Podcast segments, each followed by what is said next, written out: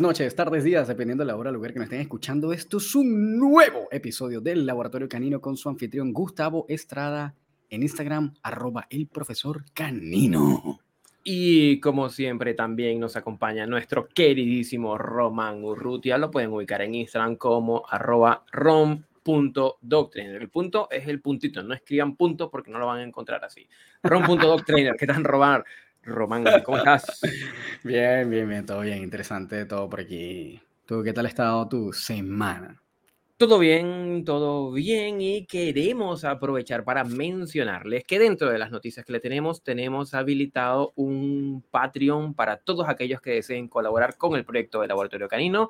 Tienen varios beneficios, hay dos niveles de membresía, el primero es de 5 dólares, con tan solo 5 dólares mensuales pueden estar ayudando a este espacio a que podamos seguir construyendo eh, para ustedes. Y tienen beneficios a desde tener algunos en vivos con nosotros, estar aquí el día de hoy grabando con nosotros, no grabando con nosotros, pero sí eh, en el chat, haciendo los comentarios. Ustedes pueden hacerle preguntas a las personas que invitemos, a nosotros. Y tienes una segunda membresía que tiene un bonus adicional, que son de 10 dólares mensuales, pero entren a patreon.com barra laboratorio canino y ahí podrán ver cómo nos pueden seguir apoyando para generar este contenido que con tanto cariño hacemos para ustedes. qué buena, qué buena introducción, qué buena introducción. Además que, bueno, nosotros no habíamos querido, la verdad, como eh, meter como temas monetarios dentro del podcast porque nos gusta que sea gratis, nos gusta que, que todo el mundo pueda acceder a ello, nos gusta que todos puedan beneficiarse de eso, pero justamente también eh, nos dimos cuenta que igual hay ciertas cosas que, ¿sabes? Uno necesita siempre como costear la plataforma donde graba, ese tipo de cosas y que para que se siga manteniendo gratis sin necesidad tal vez de estar metiéndoles publicidad fastidiosa, etcétera, que ustedes mismos nos puedan apoyar em, y puedan tener también como esos beneficios adicionales, em, que puedan tener un contacto más cercano con nosotros, poder participar eh, directamente como en estas grabaciones, que además igual sean como bien interesantes. Eh, y que son bien orgánicas. Y hablando de orgánico, yo creo que eso también es lo que va a pasar en, este episodio, que es que no vamos a hablar nada en particular. Vamos, a hablar un poco también. A, de que la conversación fluya sola. Este, y que también se cumple lo más espontáneo ¿no? en ese sentido. Igual, eh, igual nuestros, nuestros podcasts son cero guionados. Sí, cero guionizados totalmente. Cero bien orgánicos, como que dejamos que la cuestión fluya sola, pero hoy creo que nos vamos a ir un poco más de palo en ese sentido. Así es, pero bueno, como siempre, necesitamos un punto de inicio. Y es que hay varios, Román, hay varios, hay varios. Yo creo que, que hay varios. Nosotros nos ponemos a conversar y hablamos de temas de educación canina como por varias horas. El día de hoy les prometemos que vamos a grabar solo una hora, como de costumbre, que es el formato con el que solemos trabajar. Pero quiero que empecemos por esta noticia que vimos el día de hoy. Nosotros tenemos un grupo eh, de WhatsApp donde estamos, eh, bueno, otros colegas, está, bueno, está Martina y Oriana, que es el grupo como más íntimo de, de, una empresa que teníamos antes. Em, y justo, justo estaban hablando de, o estábamos conversando de un cachorrito tres meses. Tenía el cachorrito de galgo. La puta madre. Y estaba ya medicado, no dicen con qué, no, no, dicen con qué, pero estaba medicado para lo que entiendo era como una suerte como de síndrome de hiperactividad. ¿Sí? En un cachorro de galgo, que bueno, yo me imagino que los cachorros de galgo, yo no he visto cachorros de galgo. ¿Tú trabajaste con un cachorro de galgo en algún momento? Sí, trabajé con cachorro, sí. Board and Sí, con, Sí, sí, lo tuve. Fue uno de mis primeros board and train, de hecho. Este, yo la verdad es que no, no hago muchos board and train porque, bueno, tú sabes, para hacer un buen board and train tienes que tener unas instalaciones, tienes que tener una sede, kennels, no sé qué. Y obviamente eh, estos board and train en mi casa. Entonces, como que las pocos board and train que he tomado tienen que tener como ciertas condiciones de que, bueno, que el perro, tú sabes, no sea demasiado grande, que en el kennel, que tiene Maki, además que yo se lo, usualmente tengo que sacar a Maki, usurparle su espacio para hacer el otro perro, este, que no llore demasiado en las noches, como no tenga ladrillos excesivos. Una serie de cosas para poder atender ese board and train, porque, bueno, yo también estoy en mi casa, tengo familia, tengo vecinos, entonces, por supuesto, es más, es más mm, orgánico en ese sentido, es como más informal. Y claro, tú esta, esta cachorra, chamo, eso mismo, tres meses, tres meses chiquitita, la cachorrita, una cuchura, una ternura, pero, weón, gemía toda la noche. Claro, si estás por ahí, estamos hablando, sí, del hilo. Era una, es una lindura, pero dormí en tres días como dos horas. o sea, era muy intenso, muy intenso. Solamente dejaba de gimotear en el momento en que entrenaba, así como así obediencia perfecto, pero el momento en que dejaba de hacer algo, eh, gimoteaba por todo. Era impresionante. Pero era como, como, este como una, una, necesidad de actividad, probablemente. Sí, era como que, sí, sí, era como mucho de, de, que si no estaba haciendo nada, eh, estaba todo el tiempo gimoteando. O sea, o, excepto en los momentos que dormía, ¿no? Que eran como, bueno, no sé, dos horas al día. Este, Pero sí, después lo que también terminamos conversando, y como que creo que de hecho era como una eh, alumna tuya o algo por el estilo, es que también fuimos descubriendo que los galgos suelen como tener esta tendencia de cachorras, ¿no? Y además era un dato que yo desconocía. Eh, como que sí suele haber ese patrón de, de, galgos que, que, gimotean muchísimo.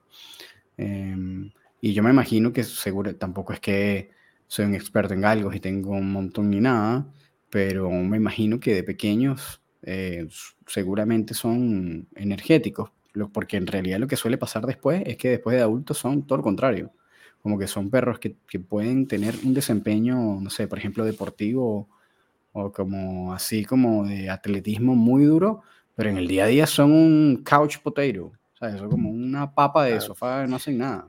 Lo que, lo que me, me, interrogó mucho es esto de tener ya un cachorrito de tres meses medicado en, en, farmacoterapia. Eh, no sé hasta qué punto habría que agotar primero como las instancias de educación, de ejercicio, de control de impulsos, de manejo ambiental, mucho antes. Es como pensar en un lima de medicación, como agregar unos, unos, pisos antes de... ¡ah! el insight allí. Oh, marico, me explotaste el cerebro. Oh, totalmente, weón. Es, eh, claro. ¿Sabes qué? Debería, debería ser, debería ser, debería ser Claro, como antes de considerar la medicación, pensar el, el manejo de antecedentes, los entrenamientos con refuerzo positivo, como, como el arreglo ambiental, los temas nutricionales, mucho antes de, no, sé si mucho antes, pero antes de, de, la, de, la, farmacoterapia que hoy día está tan... Lo hablábamos el otro día en un envío con, con Efraín, que, inclusive también en Colombia, como que, que la farmacoterapia está, muy, de hecho, de hecho, o sea, está muy, no termino la idea nunca, eh, se utiliza mucho y se entrega con mucha facilidad. Y ah, justo hubo alguien, ah, bueno, estuve conversando con, con unos clientes tuyos que tú, que de los que ves el sábado, que tiene una pareja que tiene dos perritas, no sé si las dos son ah, hembras, en donde me comentaban que se habían visto con una etóloga en una sesión online y como a los cinco minutos de la sesión online, la etóloga les está hablando de medicación sin siquiera haber levantado el motivo de consulta. es como, hola, eh, ¿tu perrito cómo se llama? Mi perrito se llama Toby, tiene cinco años, es un Schnauzer, bueno, la, ¿cuánto pesa? Ah, porque necesito el peso para la dosis de fluoxetina. Es como, ya, espérate, ni siquiera te he dicho qué problema tiene mi perro. O sea, literal fue así, no estoy exagerando, fue así. Le estaban preguntando el peso del perro para calcular la dosis antes de preguntarle el motivo de consulta. Y es como, wow, ¿en serio? Chamo, y es que ya es donde yo digo las vainas sin... Que, mira, coño, es que, viste, ese es el problema de hablar así, porque entonces... porque te, no me, lanzaste tres temas de conversación en un solo guamazo que ahora no sé cómo gestionar. Tienes el tema del Medication Lima este, y, lo, de los etólogos. Mira, yo... Eh, esto lo estamos conversando con las muchachas, ¿no? y yo creo que es como un fenómeno que todos están notando, al menos acá en Latinoamérica, y es que yo entiendo de dónde sale, o creo entender, porque obviamente no estudio odontología, no soy etólogo, no soy médico veterinario, ni pretendo serlo, ni... Pero, eh, y, es como estas conversaciones que en algún momento tuvimos también de, de psiquiatría, cuando lo comparas con psicología, ¿no? Como que el médico está preparado y está formado para buscar eh, problemas que, que tengan una base biológica, porque eso es lo que ven. Entonces yo lo entiendo, porque claro, si tú estás, vienes y entonces tratas de buscar una solución a un problema, lo vas a buscar desde ese modelo de diagnóstico, problema, diagnóstico, eh, medicación, que, usual, que es lo que hace un médico al final, casi siempre. Intervenir, medicar, eh, dar un tratamiento farmacológico o, em, tú sabes, de cirugía si es que es necesario hacer algún tipo de intervención quirúrgica. Pero, pero claro, si tú vienes de ese modelo de pensamiento y eso tratas de aplicarlo al mundo de la conducta, que es lo que hace un psiquiatra en este caso, por supuesto lo vas a ver desde esa, desde esa óptica, desde la solución siempre va a ser, ah, bueno, déjame buscar en mi lista, en mi disco duro de fármacos, cuál es el que atiende este problema. Y entonces, obviamente, a la hora de buscar el problema, yo voy a estar diagnosticando em, aquello a, que, lo que responda esto. Entonces, yo lo entiendo y lo entiendo también porque, y esto es una, la verdad es que es una suposición, es una suposición, aquí admito mi cuota de ignorancia, yo también me imagino, en verdad, supongo que es que el grueso en Latinoamérica, asumo yo, que las, de las escuelas que dan etología no dan demasiado probablemente entrenamiento o, em, tú sabes, trabajo de técnicas de modificación de conducta desde el, trabajo como tal, de modificación de conducta, sino desde el aspecto farmacológico. Entonces, y esto también lo hemos visto en la práctica también, que muchos que, eh, que, que, bueno, o casos que no han llegado referidos en donde dicen, mira, le pusieron la medicación, pero no siguió porque le daba miedo tomar al perro o porque no podía como controlarlo, porque no podía como manejarlo. Y claro, y como te digo, desde tal vez como ponerme en sus zapatos para no ser tampoco tan, como tan sesgado, tan... Es como, bueno, ¿sabes? Esto es lo que, esta es la formación que tienen y, no, y, y, y que es de qué otra óptica la van a ver, si eso es lo que, si eso es lo que aprendieron, me explico. Eh, así como nosotros tampoco vamos a saber nada de medicación eh, porque no estamos mm, formados para ello. Em, pero lo que sí y aquí yo una vez me, me insultaron por esto, por hacer esta analogía, eh, pero yo sigo creyendo que es lo mismo. Em, en algún momento le dije a una compañera, Verónica Harris, que también estuvo acá en el, en el podcast, que muchas veces la medicación era como las veces química de lo que hacía una herramienta. Una herramienta de entrenamiento como un collar de puntas, como un collar de impulsos, como eh, cualquiera de estas herramientas, que a todas estas es ayudar a inhibir o a motivar un comportamiento. O sea, claro. a aumentar la posibilidad de la frecuencia o a reducir la posibilidad de esa frecuencia. Entonces, ¿qué es lo que a todas estas buscamos hacer cuando utilizamos herramientas, no? Y por ahí salieron unos etólogos todos molestos. ¿Cómo vas a comparar? ¡Ah! De ahí todos arrechísimos molestos porque decían que, que, que, no trabajaban en el mismo eje, que cómo se me ocurría, que no sé qué. Y es verdad, no trabajan en el mismo eje, no, para nada es lo mismo, pero el objetivo, eso es lo que digo, el objetivo, la función que intenta cumplir es más o menos la misma, independientemente de que el cómo sea distinto. Una va a ir desde un aspecto completamente eh, como de condicionamiento operante y la otra va a ir de un tema absolutamente químico, neuroquímico. Está bien, válido. Pero lo que sí yo creo que es distinto es que a menos que te pases de palo en un castigo positivo hardcore nivel Dios maldito, abusador así trancado, una te podría alejar, em, a menos que sea así, una te podría dejar em, complicaciones eh, o secuelas y la otra no. Si está bien manejada, es decir, está bien implementada, pues no debería. En cambio, una medicación, aun cuando la estés eh, dando dosis a correctas, etcétera, siempre pueden haber reacciones adversas. Es decir, es como, bueno, no, en verdad ambas podrían tener reacciones adversas, pero, pero no sé, siento que hay un factor como de, de no, de, como de incontrolar, no sé cómo decirlo, como de que no lo puedes controlar. Eh, siento que hay mayor posibilidad de eso en, en un medicamento que, que, en una herramienta, por ejemplo. Una herramienta la puedes quitar y poner ahí mismo eh, y ya no pasó nada. Eh, a una medicación que una vez que te la tomaste, bueno, tú sabes, este, los efectos pueden, ¿y cómo lo quitas? Tienes que esperar que, que, que, pase solo. Que se, que se metabolice, claro, claro, claro. claro no eh, pero es que, pero mmm, me pregunto, o sea, me pregunto... A decir y tres verdad, meses, weón, un cachorro de Claro, tres meses. un cachorrito de tres meses por un lado, pero... Mmm, No sé. No sé, me pregunto, como que me, me hago la pregunta como educador, em, sí entiendo perfectamente los casos que hemos tenido donde de pronto alguna terapia farmacológica puede brindar cierto apoyo para que el proceso de educación canina continúe, que creo que esa es la ubicación que tiene, ¿sí? La terapia farmacológica sola no tiene un efecto para temas de comportamiento, ¿no? No tiene un efecto curativo. Exactamente. Exacto. Yo también lo veo em, así. Y, por ejemplo, un complemento siempre. Claro, el, el, uso que tengo, y si algún etólogo que está escuchando tiene como una objeción, pues nos las puede hacer llegar. Tienes aquí las redes sociales que le hemos mencionado en todo momento. Eh, pero, por ejemplo, cuando se, cuando se utiliza la indicación de trazona, es como para que el paseo sea más tranquilo, no más. Como conseguir casi un efecto sedante para que el perro no esté tan gatillado.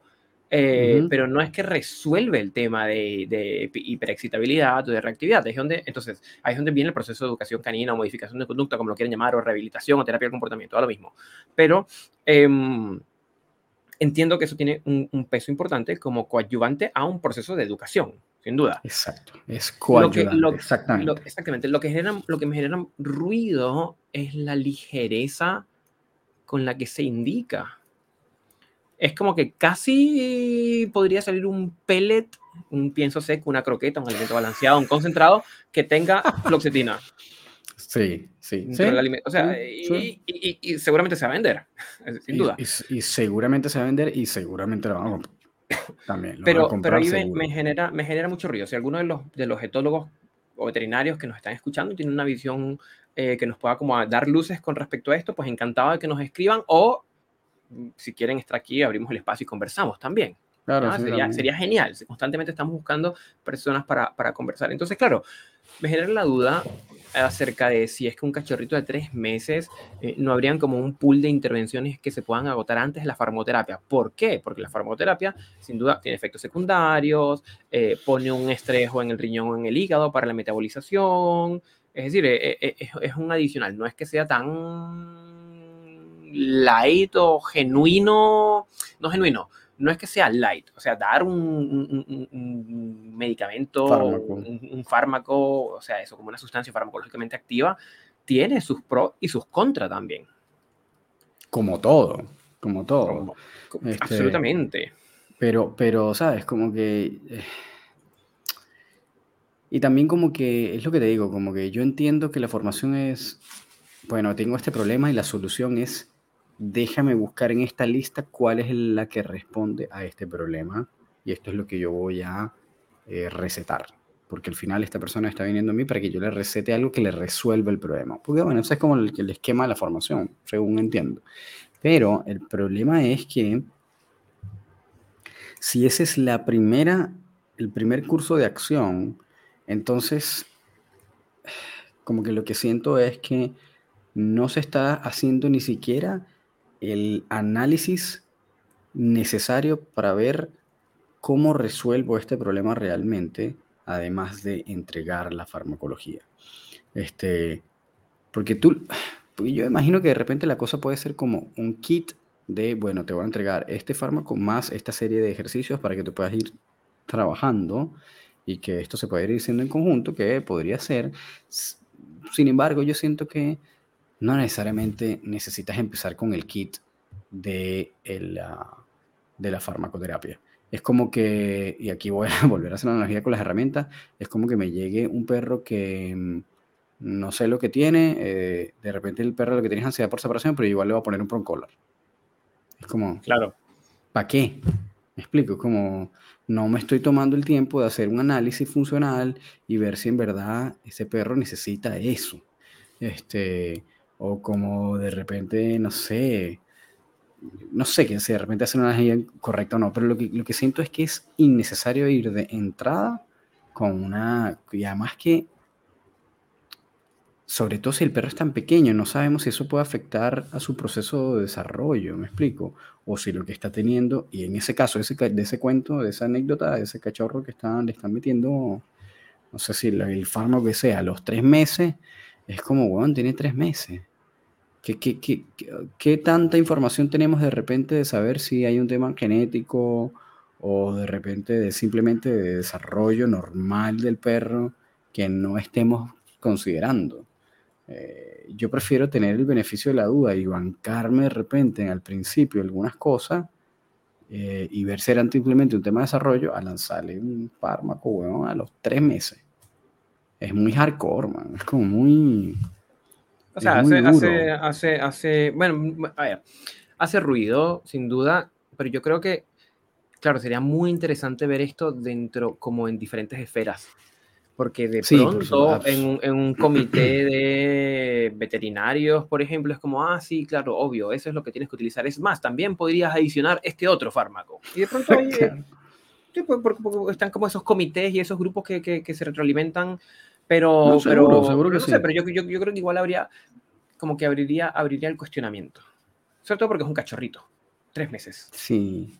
No sé, yo tengo mis reticencias, lo digo frontalmente, me parece un poco apresurado y en general me parece apresurada la tendencia de recetar con una sesión de evaluación solamente.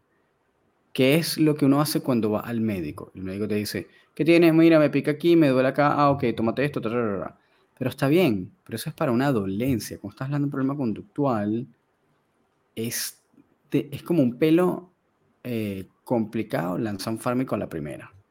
Yo no sé si, y aquí hablo también de la ignorancia, o sea, conozco de manera indirecta, eh, y eso incluyo aquí a familiares y amigos que de repente han estado en sesiones psiquiátricas, pero no he visto el primero que vaya a la primera sesión y de una salga con su receta de, ah, bueno, aquí tómate Prozac, toma no sé qué, sertralina, toma, vaya, para tu casa. No, lo que siempre, casi siempre veo es como dicen, mira, vamos a hacer una evaluación, ve a un psicólogo, no sé qué, y después vuelve y vemos si realmente lo necesita. O sea, como que no he visto que sea como a la primera, eh, en la primera, tú sabes, consulta médica, que vayan de una vez y le lancen su receta de, ah, bueno, tómate estas gramos de no sé qué.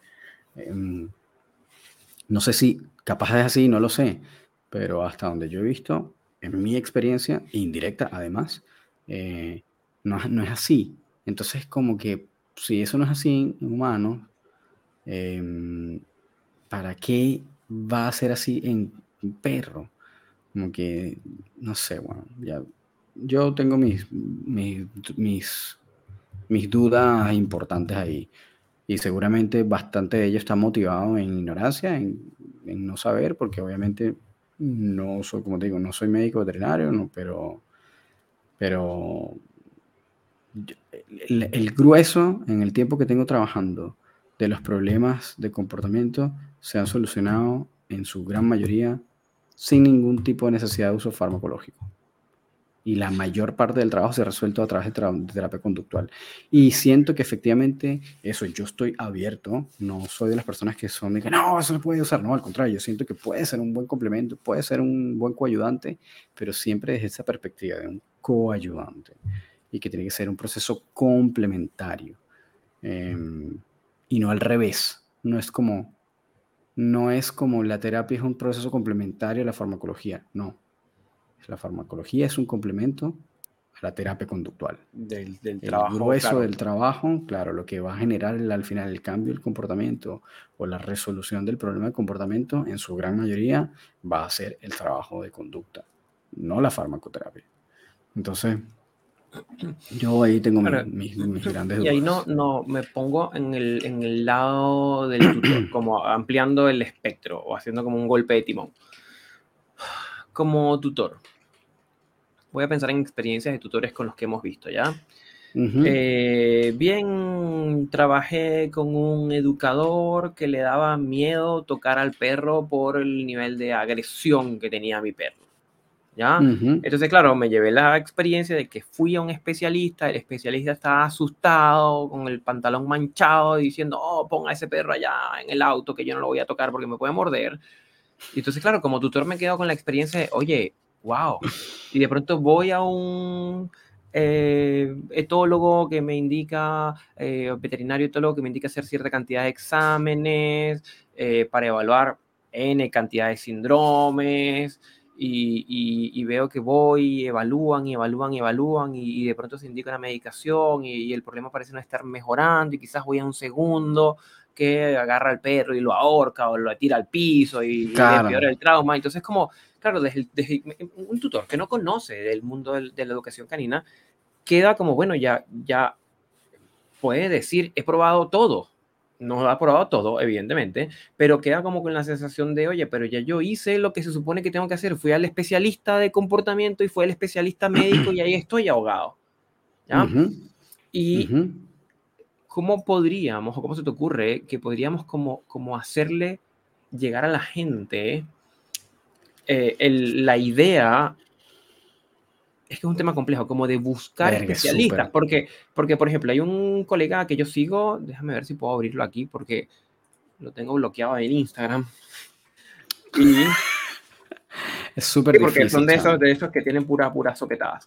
Eh, Aquí está. Aquí está, me parece que está aquí.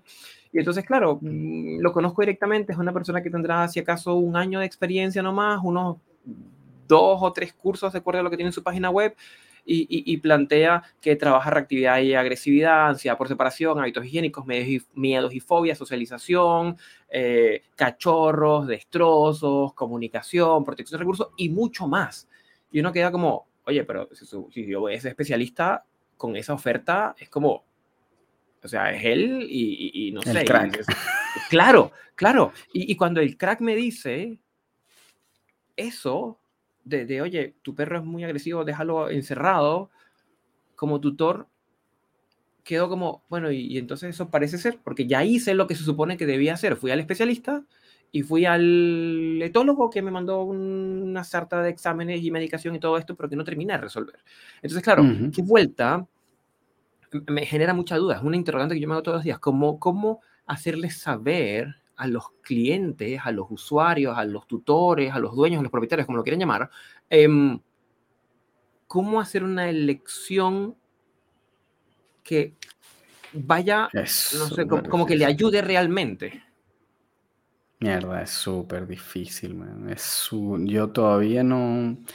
Y tú sabes, ojo, y aquí, bueno, aquí vamos a entrar en otro tema, pero esto es otra vaina que yo no hago, eh, no me gusta hacer en redes sociales. Está plagado de esta vaina que es una tendencia que me saca la piedra, weón. Que es, tú sabes, agarran aquel defecto o aquel elemento que no le gusta al colega profesional X y entonces empiezan a decir, no sé, por ejemplo, esta es la clásica. Si tu educador canino eh, te pide que pongas collar de puntas, por ahí no es. Busca otro. Esto es un, no sé qué. O aquí podríamos hacerlo desde la visión de nosotros, ¿no? Si tu etólogo, no sé qué, eh, le pone farmacología a tu perro, por ahí no es. Yo no hago eso, o sea, a menos que diga, bueno, si lo único que ha hecho, si lo único que hace es solo recetar fármaco, sí, obviamente dale porque eso no te va a llegar para ningún lado. Ahora, eh, no me gusta poner esos red flags, así como de, si este por ahí no es, si este hace no sé qué, ese por ahí no, no. Eh, y esto es muy de, tú sabes, quítate tú para ponerme yo. Lo que pasa es que, Eh, claro, claro, aquí hago un paréntesis para los que nos están escuchando. Eso comporta una verdad. Si yo digo que por ahí no es, es porque yo sí sé por dónde es. Y es mi Bueno, vía. claro. Y no es otra vía. Pero- Entonces, claro, ya esos absolutismos sabemos que ya ahí está errado. Pero bueno, pero bueno, Ay. entonces. Y, y- y que, ojo, y que además es que, es el, que es la tendencia cultural del momento de, tú sabes, el virtue signaling de eh, acusar y en el momento en que yo acuso, pues estoy libre de aquella Estoy acusación que yo, pido mis culpas, claro. obviamente, ¿no? Entonces, em, por supuesto, a mí me parece que eso es una práctica de mierda, la verdad, no me gusta eh, y trato en la medida posible de no, no hacerlo. Eh, y eso que yo soy medio, en mis publicaciones soy, podría ser incluso medio pedante, pero simplemente digo cosas que los demás no dicen, como tengo verdades incómodas, no sé qué, y lo tengo como un pilar de comunicación, de decir cosas que la gente no le gusta escuchar, pero que son reales y que tratan, más bien como tratar de, de hacer conciencia o crear conciencia de una manera medio disruptiva. Em, pero esto de estar señalando a otras personas así me parece una mala práctica. Sin embargo, y ahí es donde la pregunta que tú estás haciendo, me parece que es súper difícil de cómo guiar a un, a un tutor, a un guía, eh, en cómo encontrar o cómo buscar o cómo identificar a un profesional capacitado o que tú sientas que esté, que mira, esto puede ser un buen profesional para ti. Y me cuesta porque hay demasiadas vertientes, hay demasiadas variantes y creo que va como dependiendo mucho del individuo. Pero yo, no sé, si por ejemplo, ahora con la experiencia que tengo, eh, si mirase para atrás como que las cosas en las que yo me fijaría es si esta persona tiene, a veces esto da lo mismo, en verdad, voy a ser sincero, esta vez esto da lo mismo, pero para mí sería un plus.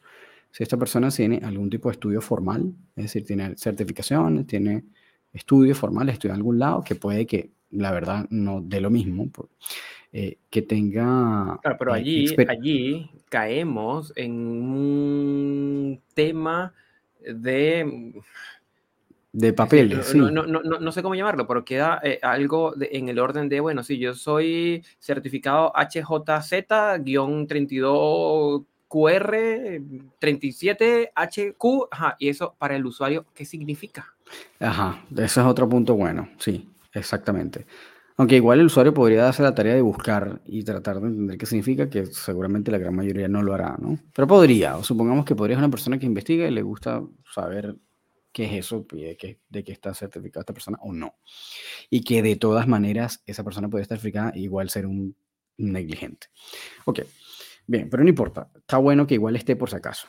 Bien, teniendo eso, lo otro es que tenga experiencia comprobable. ¿Cómo compruebas tú que esa experiencia en verdad es real o no? ¿Cómo sabes que tiene cinco años y no tiene una semana haciendo lo que está haciendo? Y muchas veces yo creo que eso también se podría ver o se podría mm, como demostrar al verlo trabajar. Que de repente si esa persona trabaja en un espacio público, es antes de llevar a tu perro, ir a ver qué hace con otros clientes y, como ver la sesión o incluso pedírselo, mira, puedo ir a ver. Este, porque a veces tú, y esto también de repente puede depender de ojos experimentados o no, claro, pero de repente puedes ver si el tipo le tiene miedo o no le tiene miedo a los perros, si agarra bien la correa, si, este, tú sabes, si cuáles son los resultados que tiene y lo puedas ver. Muchas veces esos resultados de repente lo podemos ver en video también, como que, y obviamente el educador pondrá puros highlights, pondrá, pondrá lo, lo, que le, lo que le haga lucir bien, pero aun cuando sean highlights, o que sean como eso, como, como las partes buenas, bueno, algo estará mostrando igual de lo que sí hace De lo bien que hace, persona. claro. Eh, independientemente que sea un extracto de la realidad y que eso es lo que ese educador quiere mostrar. Y está bien, es parte del juego. Eh, eh, y lo otro es de, bueno, vamos a ver si está teniendo resultados. Si, si está teniendo resultados o no. Eh, coño, es que es muy difícil, chamo, porque ahora que lo estoy pensando es que son muchas variables, porque tú puedes decir, bueno, pero es que yo quiero los resultados ya. No sé, ya tengo cuatro sesiones y, y lo veo igual. Bueno, pues en cuatro sesiones está peludo, a menos que, uh, tú sabes, hay unas condiciones bien particulares que en cuatro Claro. sesiones veas unos cambios increíbles, así como del cielo a la tierra. Podría ser, podría pasar. No es que no pueda pasar, pero tampoco es en la mayoría de los casos. Pero si por lo menos ves un progreso, como que no hay una estancación del, del, del avance. Como que si siempre ves un progreso, así sea chiquitito, pero siempre hay un progreso, yo creo que eso puede ser un indicador. Lo que pasa es que ahí, para llegar ahí, es porque ya escogiste. Ya Claro. seleccionaste, ya pagaste, ya te fuiste por un... Ahora, ese proceso previo, oh, puta, no sé, bueno. Como que a mí también me queda la duda. Me, todavía más, no, no sé mm, cómo, no sé cómo recomendar eso. No sé cómo decirle al guía Mira, yo, yo diría son... que, em, a ver, eh, veamos. Planteas unos puntos muy importantes de em, que el tutor pueda ver si el educador que va a contratar esté formado. Interrogante, porque como, Sí. como cliente voy a ver que di unos cursos en no sé dónde, de España, de algo, un poco de palabras que yo no entiendo, y pueda que caiga en la trampa. Sí, Sí. y, y me dejo llevar por siglas y me dejo llevar por una serie de cosas que nada que ver, entonces, bueno, está bien, ahí, ahí puede haber un porcentaje de error importante. Dos, que muestre su trabajo, si es en redes sociales, evidentemente está sesgado, porque no se muestran, son casos de éxito. Y eh, dos, y, tres, me interesa esto de, poder ver em, el trabajo de campo. Oye, ¿tú trabajas en dónde? No, yo trabajo en el local tal, en el lugar tal. Bueno, puedo ir a ver tu trabajo, sin duda, pasa adelante, mira y mira lo que hago para que veas con completa transparencia si esto tú sientes que te hace clic o no. Claro. ¿Ya? Y por último, yo agregaría que al momento de elegir un educador, eh, ojalá los clientes potenciales pudieran pedir retroalimentación de clientes pasados que hayan trabajado casos similares. Claro, yo sé que tú, por ejemplo, has escuchado, y sé que lo has dicho en redes sociales, y me parece una buena idea. La cosa es que cómo ese consumidor inicial llega a, a testimonios de clientes que ya fueron, cómo los contacta, a menos que el educador en redes sociales los haya etiquetado, por ejemplo, o los haya mencionado, pero si no los mencionó, vamos a suponer que, no sé, yo trabajé con, no sé, Weston, el perrito, no sé qué, y muestra lo que hizo y cómo avanzó y el cambio del perro, que es lo que usualmente se muestra. Pero no, no necesariamente va a etiquetar o a mostrar a los clientes, me explico. Y incluso seguramente habrán clientes que le, dirán, mira, no, yo no quiero salir, no quiero que muestres mi cara, qué sé yo, lo que sea. Y es válido. Y yo me da la sensación que la, la gran mayoría va por ahí. ¿Cómo haces para contactar clientes? ¿Cómo sabes quiénes son? ¿Cómo saben dónde están? ¿Cómo sabes cómo llegarles a correo, a WhatsApp o a Instagram o lo que sea, cómo los contactas, me explico. Eh, ahí, ahí, es donde yo tengo esa duda de, bueno, es una buena idea si efectivamente el educador dejó etiquetado o alguien de o esos clientes de ese caso de éxito, lo que sea, eh, estaría cool contactarlos si es que hay la posibilidad, pero si no, eh, ¿cómo los contacto? ¿Cómo, cómo hace doble clic ahí? Y lo otro es que si ese educador lo está publicando, seguramente es porque le fue bien con eso y seguramente también le van a dar buenas referencias. Entonces, a menos que tengas, oye, esto que lo pienso ahora puede ser. Lo que pasa es que también se da para mucha marramusa y juego sucio. Es como lo de poner, tú sabes, esa cosa como el, como el Yelp. No sé si como... O, un Trustpilot, sí, algo, alguna... sabes, que te puedas como, como calificar con estrellitas el servicio, como, no sé, por ejemplo, aquí en Chile está para los doctores una vaina que se llama Doctoralia, que es como una plataforma en donde tú buscas al profesional y ves los comentarios que tienen de ese profesional y las calificaciones que tienen, etcétera. Eh, que eso de repente podría ser una solución, podría ser como una, si hay una plataforma donde agregarse, podría ser como un directorio digital bueno, pero eso no sé si existe, tendría que crearse en primer lugar. pero bueno. Y lo otro. Pero, sí, podría, podría ser. Yo creo que podría ser interesante una figura así como un Trustpilot o una de estas que son, que son, son tercerizadas. ¿sí? Cuando, no sé, por ejemplo, no sé si conoces Trustpilot, que es una, o sea, yo tengo mi web y yo ofrezco mis servicios o vendo mis productos y yo contrato a Trustpilot para que Trustpilot ponga como el plugin en mi página y Trustpilot es quien levanta la información con los clientes y luego dice, no, sí, efectivamente, esta tienda tiene cinco estrellas. Ok. ¿Por qué? Porque, claro, lo, lo, que no puedo hacer es que yo monte en mi página web los propios retroalimentaciones de mis clientes y yo me ponga las estrellas. Yo no me voy a poner tres estrellas, me pongo cuatro o cinco, ahí para que sea más realista, 480, ¿ya? Claro, pero, pero sí, como ese sistema de, de puntuación donde, por ejemplo, hay en Uber, Exacto, es lo mismo. Yo veo al conductor y el conductor tiene tanto, el conductor tiene tanto porque tiene tanto porque sus clientes dijeron que tiene tanto. Ahí él no tuvo inherencia en, modificar esa puntuación. Ahí, el problema, o sea, bueno, y ahí de repente el sistema de Uber sí funciona porque lo hace directamente el cliente. La complicación que yo veo de ese es una vaina en donde cualquiera puede entrar y comentar y calificar es que te pueden venir haters o silots o seguidores del otro que es rival de no sé qué y te hagan ah, nos Pasó, nos pasó cuando tuvimos la página web de Dog Training Club que la abrimos en Facebook eh, con el cuento de que teníamos en la cápita de psicología canina. Recuerdo que hubo como una horda de, de, de, etólogos que fueron a hablar y, ponían una estrella. ¿Sabes que en Facebook podías puntear con cinco estrellas? Claro. ahora. Y, y, teníamos una puntuación súper baja, pero porque eran como 10 que puntuaron una estrella, una estrella, una estrella, una estrella, en esta misma lógica, que fueron un grupo de haters que fueron a hacer algo. Afortunadamente, el reclamo en Facebook y se sacó, pero, mm, pero no, tendría que ser algo así como directo del cliente. Directo, exacto, como Uber, pues que no es que cualquiera va y yo voy a calificar a este conductor eh, lo que sea porque yo quiero, no, sino nada más porque soy usuario, no, sino porque realmente tú tuviste que haber utilizado el servicio, contratado el servicio para poder calificarlo, ¿me explico? Como que A menos que, weón, seas un hater tan entregado que te diste la tarea de pagar la vaina para poder hacer un comentario de mierda. Que no Ah, creo. los debe- los de- pero los debe haber, pero no son los más. Bueno, pero en ese caso tienes que, bueno, tienes que pagar. Bueno, pero allí, allí hay, una, hay una oportunidad de oro para todos aquellos que nos estén escuchando, que están dentro del mundo canino, que saben de programación, tecnología y cosas por el estilo, que en lo que saquen alguna aplicación por el estilo, nosotros vamos a ser los primeros en estar afiliados a esa red de, de no sé cómo llamarlo, de educadores, no sé cómo será. Sí, en algún momento recuerdo que acá también hubo, había una vaina que se llamaba como eh, Cuida tu mascota, cu- cuídamelo.cl. Y cosa. eso, eso murió. Sí, sí, como que cerró. Era, Era, era- una plataforma iniciativa cool. súper buena, era una iniciativa muy, muy buena. A ver, Sí, sí. comenta a los, que, a los que no la conocieron de qué lleva cuídamelo.cl. Bueno, para los que están en Chile y para los que no también, antes había, seguro, no sé si en su país existiera alguna, que si no, bueno, podrían ser la oportunidad para que alguno de ustedes lo piensen hacer. Hay una plataforma que se llama cuídamelo.cl que principalmente era para pet sitters, era como para personas que de repente no eran profesionales, sino que no les gustaba tener perros y te podían cuidar tu perro en su casa. Era como un Uber de cuidadores caninos. Y esto después fue incluyendo paseadores y adiestradores. Entonces, claro, lo cool era que tú podías contratar la cuestión y dejar tu review, las estrellitas, tu comentario no sé qué.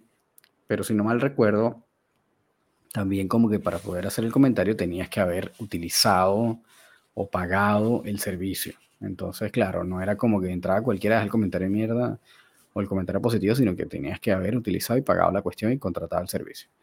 Entonces, mira, est- estaba buena la plataforma y te incluía como el era como medio mercado libre en ese sentido, era como, era bien mercado libroso la cosa.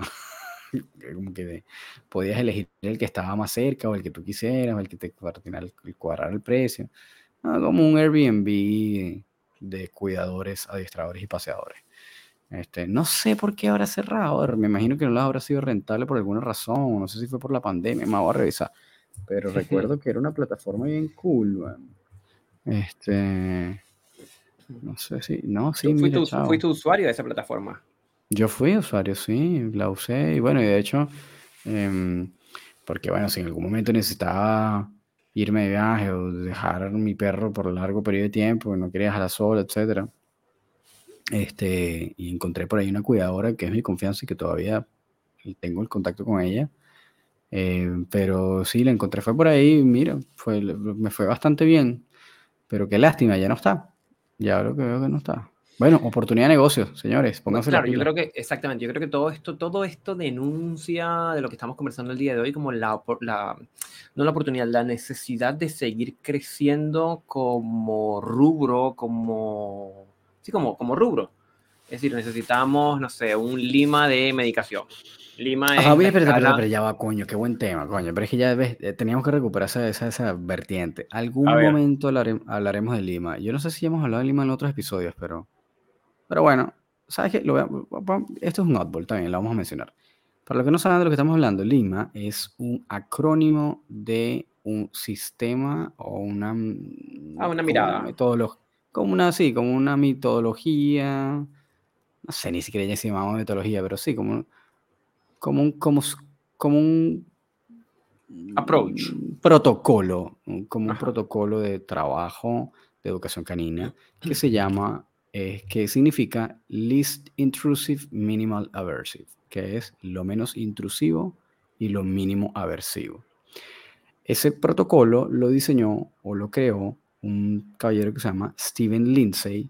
Steven Lindsay es un especialista en conducta canina de bastante mayor, de hace muchos años, tiene unos libros weón, gigantescos que son como unas biblias de trabajo conductual en animales, este, y que seguramente todo especialista de conducta académico ha tenido que leerse esos libros que son unos tomos que parecen weón, el capital de Marx, unos mamotretos gigantes.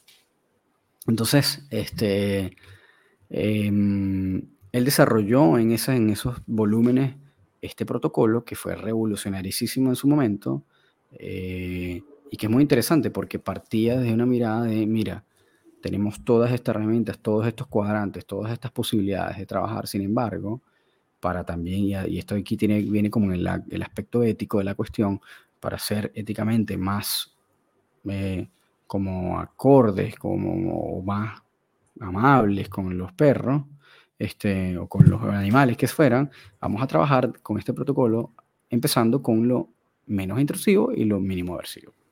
Cool, que está súper bien, sin descartar, ojo, sin descartar momentos de compulsión, estrés, castigo positivo si era necesario, eh, o sea, como que está incluido todo, pero simplemente en orden, ¿okay? en un orden específico, con unas condiciones específicas. Lamentablemente, esto lo, después lo fue tomando otros autores, eh, como Susan Friedman, eh, que lo, describió y lo reconstruyó en una pirámide ilustrada, que después le dio además un orden que no necesariamente era el que Steven Lindsay había propuesto en un momento. Y después hubo una serie de organizaciones que se apropiaron de ello para llevarlo a otro extremo y con otra mirada distinta a la la original en la cual el objetivo era con sacar o minimizar por completo absoluto y preferiblemente eliminar por completo el uso del refuerzo negativo y el castigo positivo. ¿okay? Y herramientas de entrenamiento que pudieran incluir esos elementos de los cuadrantes de entrenamiento. Eh, y esto se fue llevando cada vez a un punto más extremo hasta el actual, que es como lo que existe apropiándose del término. ¿okay? Em, y esto, bueno, tiene toda una serie de visiones y debates alrededor. Pero si hablamos de eso, de que tú empiezas desde refuerzo positivo, cambio de antecedentes, que esto es lo que propone más o menos este protocolo, este refuerzo diferencial, una serie, tienes que seguir una serie de pasos para poder llegar y al finalmente descartar para, para poder hacer uso de esto castigo positivo, castigo negativo, eh, perdón, refuerzo negativo, castigo positivo o eh, herramientas, etcétera. Yo creo que lo de la medicación podría ser también así, la verdad. Porque como dije al principio, así se moleste lo que se moleste, digan de repente tal vez que yo soy un mono ignorante, un orangután, me da lo mismo, a mí cumple la misma función, eh, el objetivo es el mismo, es inhibir o aumentar una conducta. Listo. Entonces, si ese es el objetivo, y vamos a partir desde lo, realmente, si le pones a ver lo mínimo intrusivo y lo mínimo aversivo, pues la medicación está, está ahí dentro, porque tú estás siendo intrusivo y aversivo, no sé si aversivo, pero intrusivo por lo menos está siendo en el momento que entregas medicación. Tal vez es menos intrusivo que un bisturí eh, o que operar, que, que, que, un proceso quirúrgico, pero igual estás metiendo un montón de químicos en un cuerpo eh, de los cuales no es natural. Es decir, no es que el cuerpo lo produce solo, eh, darlo, y simplemente lo estás aumentando un poquitito, no, no sé. No es como creatina, que no es eso. Estás metiendo un fármaco eh, sintético para modificar eh, un proceso de neurotransmisión, lo que sea. Da lo mismo, Este, entonces está bueno esa idea, Yo creo que podría diseñarse un protocolo más o menos que también ah, vaya como en ese orden, como, ah, ya descartaste esto, check, ah, ya descartaste esto, check, ah, ya esto, sí, ah, ah, ok, ya hiciste tu trabajo, ok, entonces, pim, habilitada la casetita de medicación. Pero ir, ir, ir, gradual, eso, como probando estrategias o técnicas o aproximaciones menos, menos invasivas pensando nuevamente en este cachorrito, quizás en el manejo ambiental, quizás si está en otro ambiente, si se manejan, ahí se hace una tarea de enriquecimiento ambiental particular o de, de sensibilización a ciertos estímulos o de habituación a otros, es decir, como que, ¿cómo es que no, tres meses, me atrevería a decir, no se ha pasado por eso antes, porque no es que lo tomaron al mes para trabajar esto, no creo que haya sido la historia, entonces, como que eso, como que fue muy, muy a la, a la intervención ya, intervención terciaria ya. Sí, totalmente. De pronto hay, hay, cosas que se pueden ir haciendo, pero lo que estas cosas denuncian es que nos queda mucho camino por recorrer. Desde herramientas tecnológicas que le permitan a los eh, clientes como rankear a los educadores para saber quiénes pueden ayudar en ciertas áreas y quiénes no, hasta procesos internos de nosotros, de, de, hacer esto, una escala, una jerarquía, una aproximación para ciertos procedimientos que ya usamos. Así como ya lo hay para, para las técnicas aversivas, por ejemplo, que está el, el, Lima planteado. Pero quizás es necesario plantear otras cosas parecidas en otros escenarios, de educación canina también. Y bueno, quién sabe, capaz hay alguien ya escribió sobre esto, de repente basándose en el, en el, ah, tú sabes, en el mm, protocolo diagnóstico de, de Karen Over o lo que sea. Capaz, bueno, de repente ya hay alguien que lo hizo. Pero si lo hicieron, entonces hay que empezar a implementarlo en la realidad un poco más a menudo, ¿no? Eh, porque, y volviendo a ese punto, bueno, que no sé si darle tanta vuelta, pero no es necesario al principio arrancar con una floxetina de una, weón. No es necesario. Así como tampoco es necesario arrancar de una con un proncolor. Ujú. O sea, no es necesario. nece- O sea, algunos perros, y seguramente habrá una buena cantidad que se vean beneficiados de esto, pero, pero no es para todo. Y hay otras opciones, y te- tienes arneses, y tienes slip leads, y tienes collares planos, y tienes, no sé, cabestrillo, y tienes, qué sé, tienes una serie de cosas que puedes implementar. Y comida, y etcétera. Movimiento. Pero eh, el problema ahí es que yo no sé si estos bros estarán preparados para ofrecer otra cosa que no sea fármaco. Espero que sí, me imagino que sí, pero entonces creo que la cosa va más por el orden de recomendarlo y empezar por ahí, arrancar por ahí. Es como, bueno, no sé, es como que tú vayas, mire, me estoy quedando calvo. Ah, ya listo, vamos a trasplantarte. Verga, ya va, bueno, espérate. Trasplante de una, espérate, vamos a pasar por, no sé, fármaco, me imagino también, o eh, aumenta el ejercicio, o, eh, que come no sé qué, reduce no sé qué, el alcohol, tómate esta vitamina, arranca por ahí y después entonces, bueno, ya ahí vemos si es necesario hacer un trasplante, pero si no, es como, no vas a la primera, el tipo, mira, me estoy quedando calvo, ah, ya listo, vamos a hacer otro trasplante de una, sí, al rompe. Claro, claro, claro. Es, es eso, es, es ir muy, muy a, la- a lo interventivo, pero intrusivo. Sí, duro. Entonces hay niveles de intrusión. Entonces, sí, o sea, si tú, no sé, bueno, como que si tú lo ves, de repente puedes decir, bueno, el tratamiento farmacológico puede ser menos intrusivo, menos intrusivo que qué. Y ahí entras con las comparaciones, ¿no? Menos intrusivos que una herramienta. Mm, depende de cómo lo veas, podría ser, puede que no. En algunos casos, de repente, una herramienta te va a usar un segundo, una sola vez y ya va a ser suficiente y no la tener que usar más nunca. En algunos casos, no. De repente, otro caso puede, sí, podría ayudar más al fármaco que una herramienta, no lo sé. Pero, eh, pero también antes de ambas puede haber todo un trabajo de modificación de antecedentes, modificación del ambiente, creación de rutinas, estructura, ejercicio físico y mental y las mismas dinámicas de la familia, weón. El mismo lifestyle de la familia.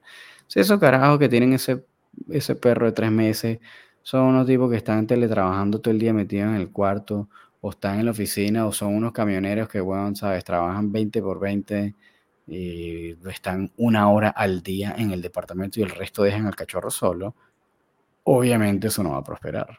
¿Me explico? Y ahí eso es una modificación de el estilo de vida o derechamente reubicación porque esa familia no está para tener un cachorro. ¿Me explico?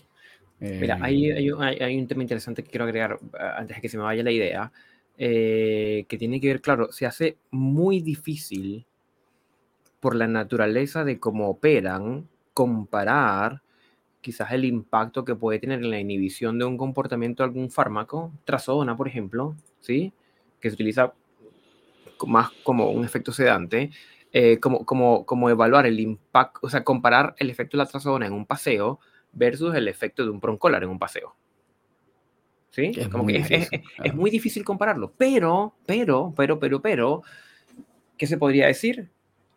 Bueno, pero es que el collar eh, es una herramienta aversiva que produce miedo, que hace que el perro se inhiba el aprendizaje y que el vínculo se deteriore. Cosa Que es el que, siempre, que es el re- la claro, retaíla de siempre. pero cosa que puede ocurrir, sin duda. Poder es un riesgo, Es claro. es un- es claro, claro, sin duda, sin duda. Pero, no sé, efectos eh, secundarios de la fluoxetina, eh, convulsiones o sangrado anormal, por ejemplo, o un latido de corazón irregular. También es un riesgo de la fluoxetina, pero no se hace campaña diciendo no use fluoxetina porque se puede producir convulsiones, ¿no? Porque a diferencia de cómo se ha utilizado con las herramientas, la medicina tiene un poco más de estudios y estos efectos secundarios están, están testeados con porcentajes. ¿sí? Claro. Como el efecto de las vacunas. O sea, tú te puedes morir de una vacuna del COVID, probablemente. Probablemente te dé una muerte súbita. Puede ser. Pero ¿qué porcentaje de gente de los que se han vacunado se han muerto súbitamente por la vacuna? Un porcentaje, pero absolutamente mínimo.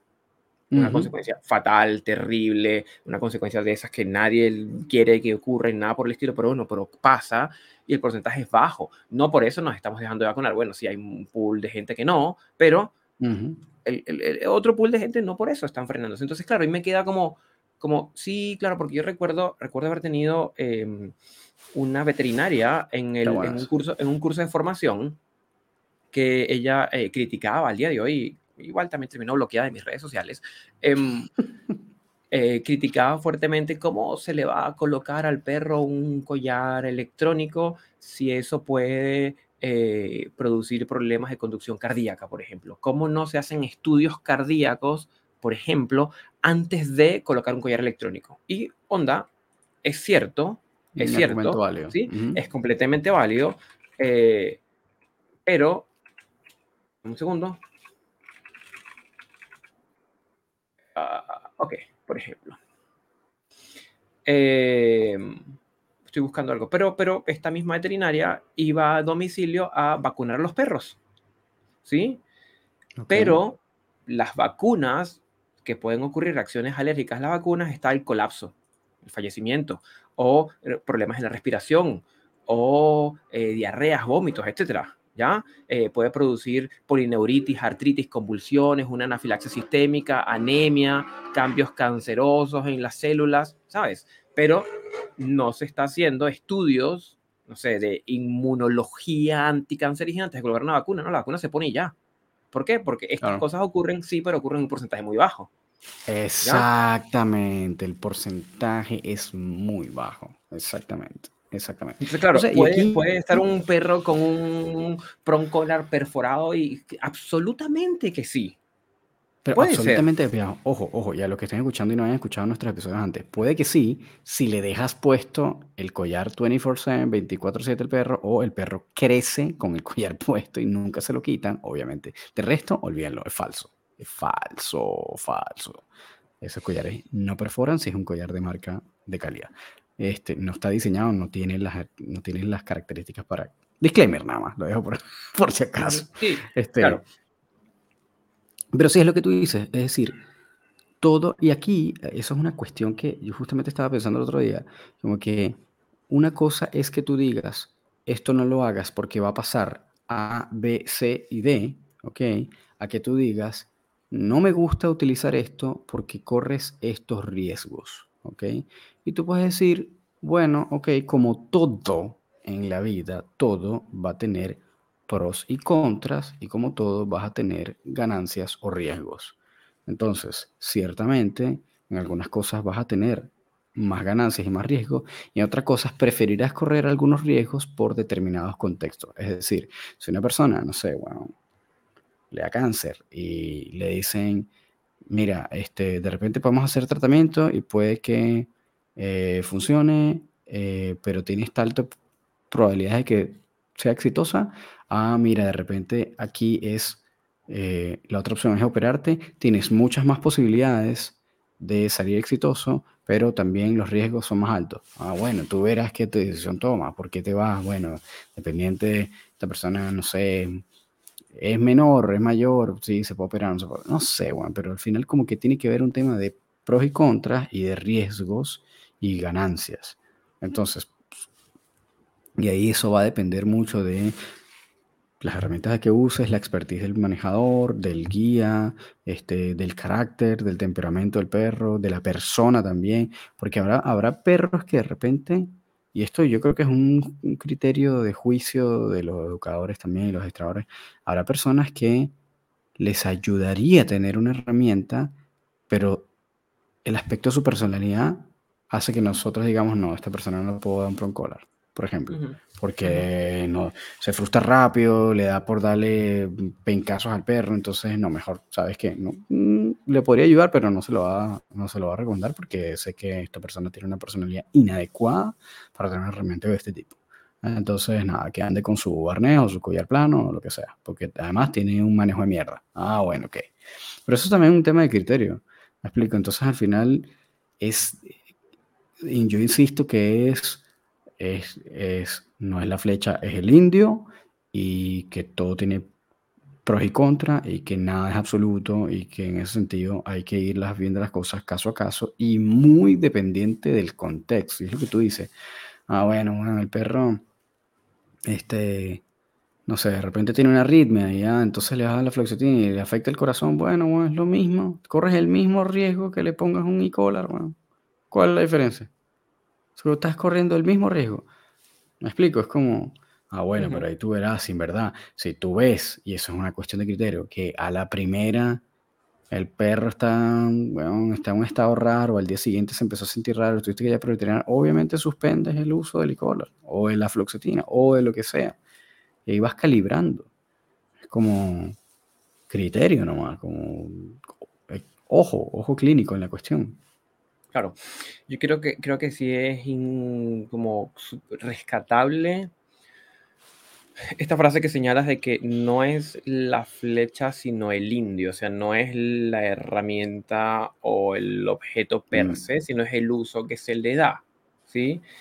Pensando siempre. de las cosas que hemos venido hablando, por ejemplo, la medicación, sí, deben haber casos en los que la medicación tenga un sentido y, y- y sea muy útil, y, y no es que la Claro, medicación per seguro. se sea mala, ¿no? No- o, o buena, ¿no? La medicación es útil en función del contexto, del caso a caso, ¿ya? Que puede haber un mal uso, sin duda, ¿ya? Cualquiera de este tipos de herramientas, habrán lugares donde, o momentos donde sea indicado, debe haber, y habrán malas indicaciones y malos usos, también los hay, ¿ya? Claro. yo creo que la invitación es como, como a tener, y, y, igual con la búsqueda de educadores, como, como de, de ampliar el criterio, como tener una, una, visión un poco más, más amplia e incluir más variables. Somos de muy, muy eh, pocas variables. Sí, ¿no? Y como pensamiento y, y lo vemos crítico. En este, en este, sí, exacto, como abrir pensamiento crítico. Y ojo, eh, yo, y yo entiendo cuando tú dices, uno dice, por ejemplo, pensamiento crítico es, bueno, pero entonces voy a ver justamente a ser crítico con las herramientas. ¡Está bien! Total, totalmente, totalmente. Está perfecto. Ah, no, voy a, ser, voy a ser crítico con la medicación. Está perfecto, viejo. Es como, sí, con ambas. Es decir, habrán, y ahí, pero el problema está cuando se generalizan las cosas. Es cuando decir, no, si este usa medicación, por ahí no va es. O si el otro usa Proncolar, por ahí no. No es la cosa no, de una No, porque se cae, se cae en, ese, en ese pensamiento de nosotros versus ellos. O sea, nosotros tenemos la razón claro. y aquel que haga distinto a mí, como que estoy en contra de eso.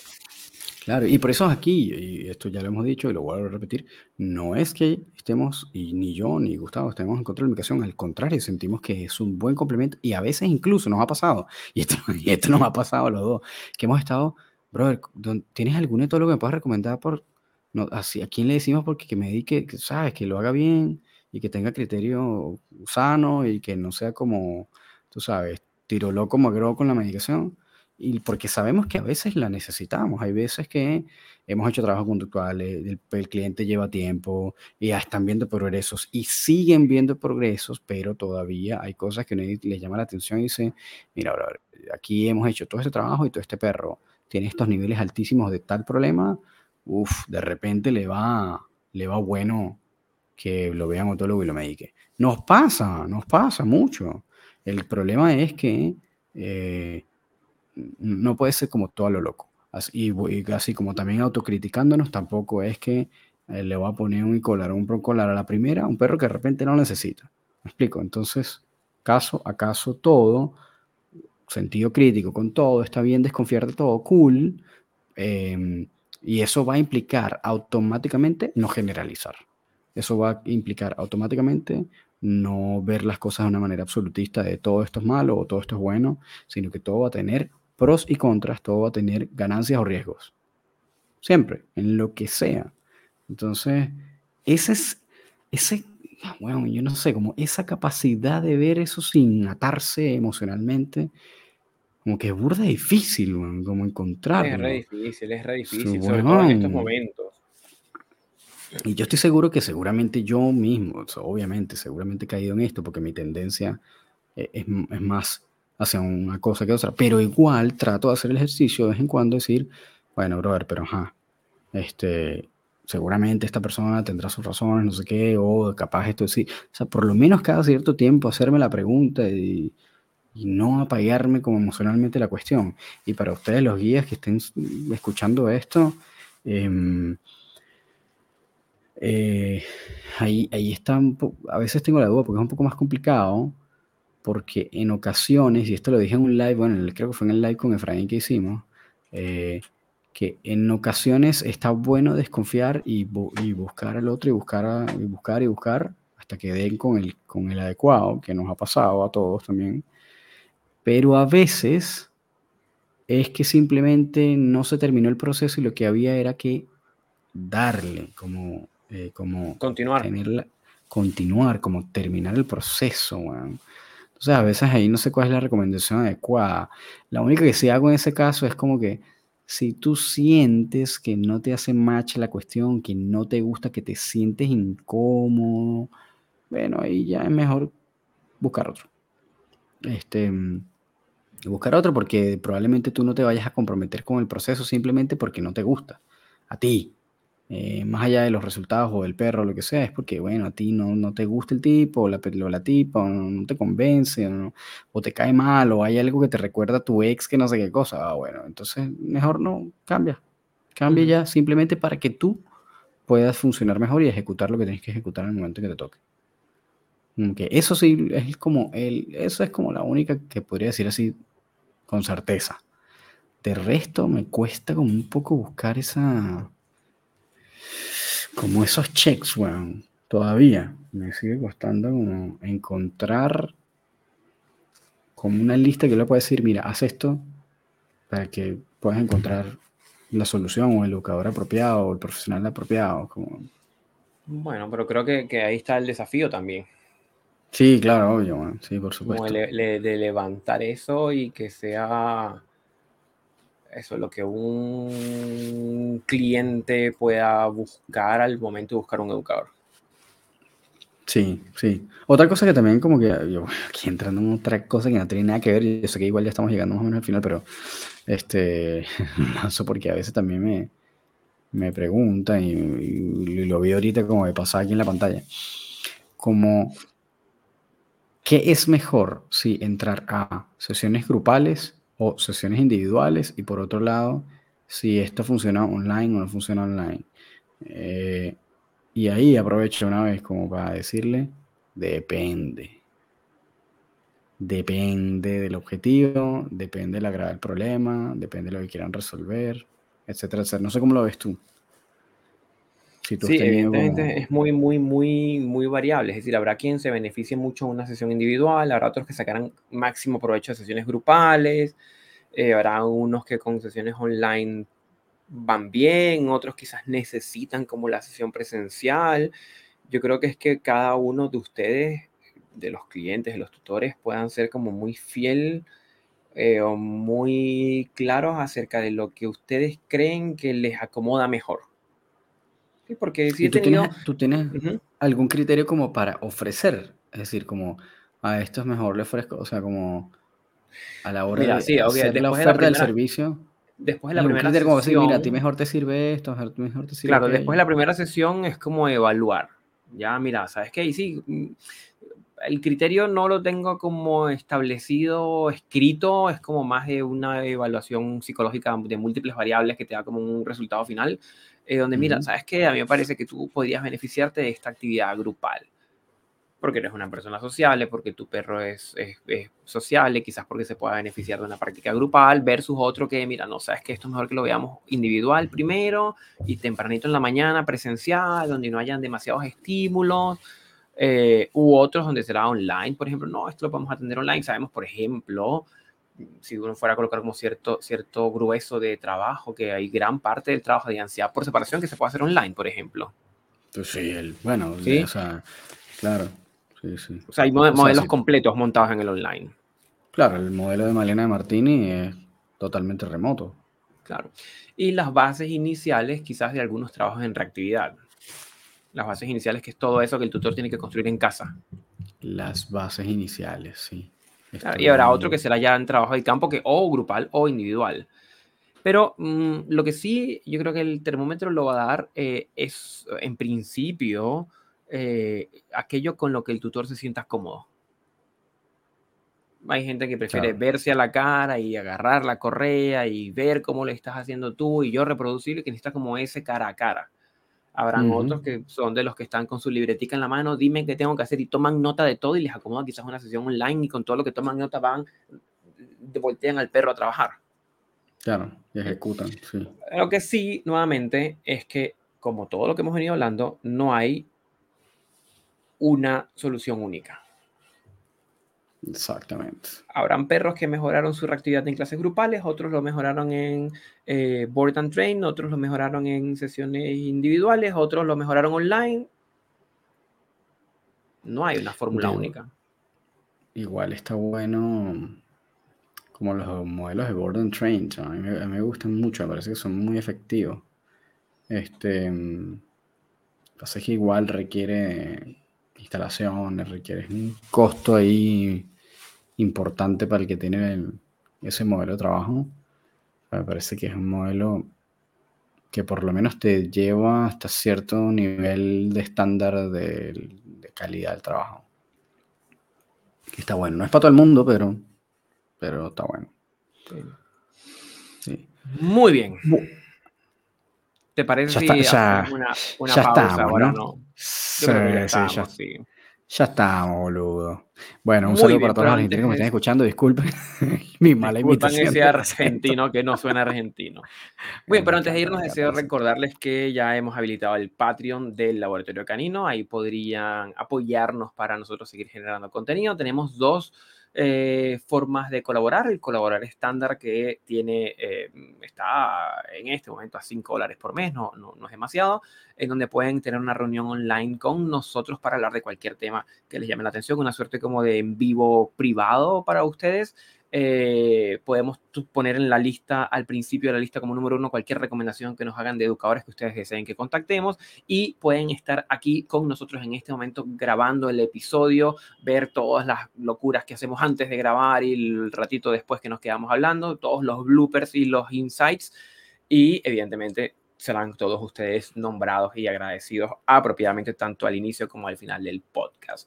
Los beneficios del colaborador premium son todos los anteriores y puede eh, participar gratuitamente en algunas de las clases que dictemos en lo online y, eh, y, algunas otras sorpresitas que les iremos anunciando a medida que vayamos desarrollando esto. Así que si desean colaborar con este espacio para que sigamos creando contenido para ustedes en www.patreon.com barra laboratorio canino. Eso.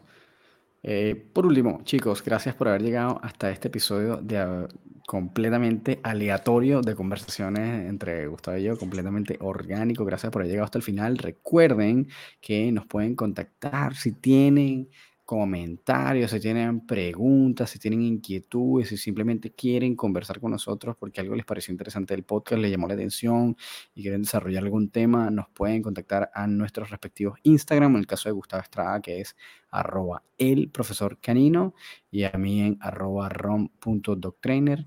Eh, si también desean contratar nuestro servicio, también nos pueden contactar por ahí.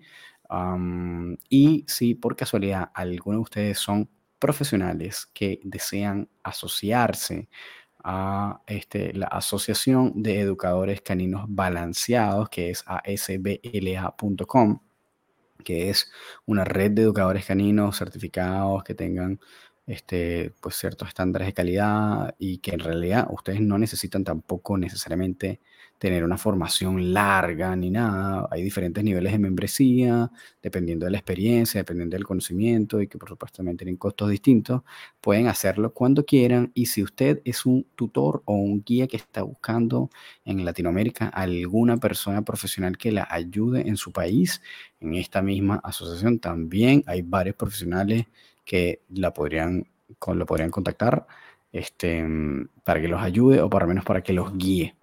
Así que eso, una vez que ya tengamos esta información, nos despedimos. Muchísimas gracias por haber llegado hasta este nuevo episodio.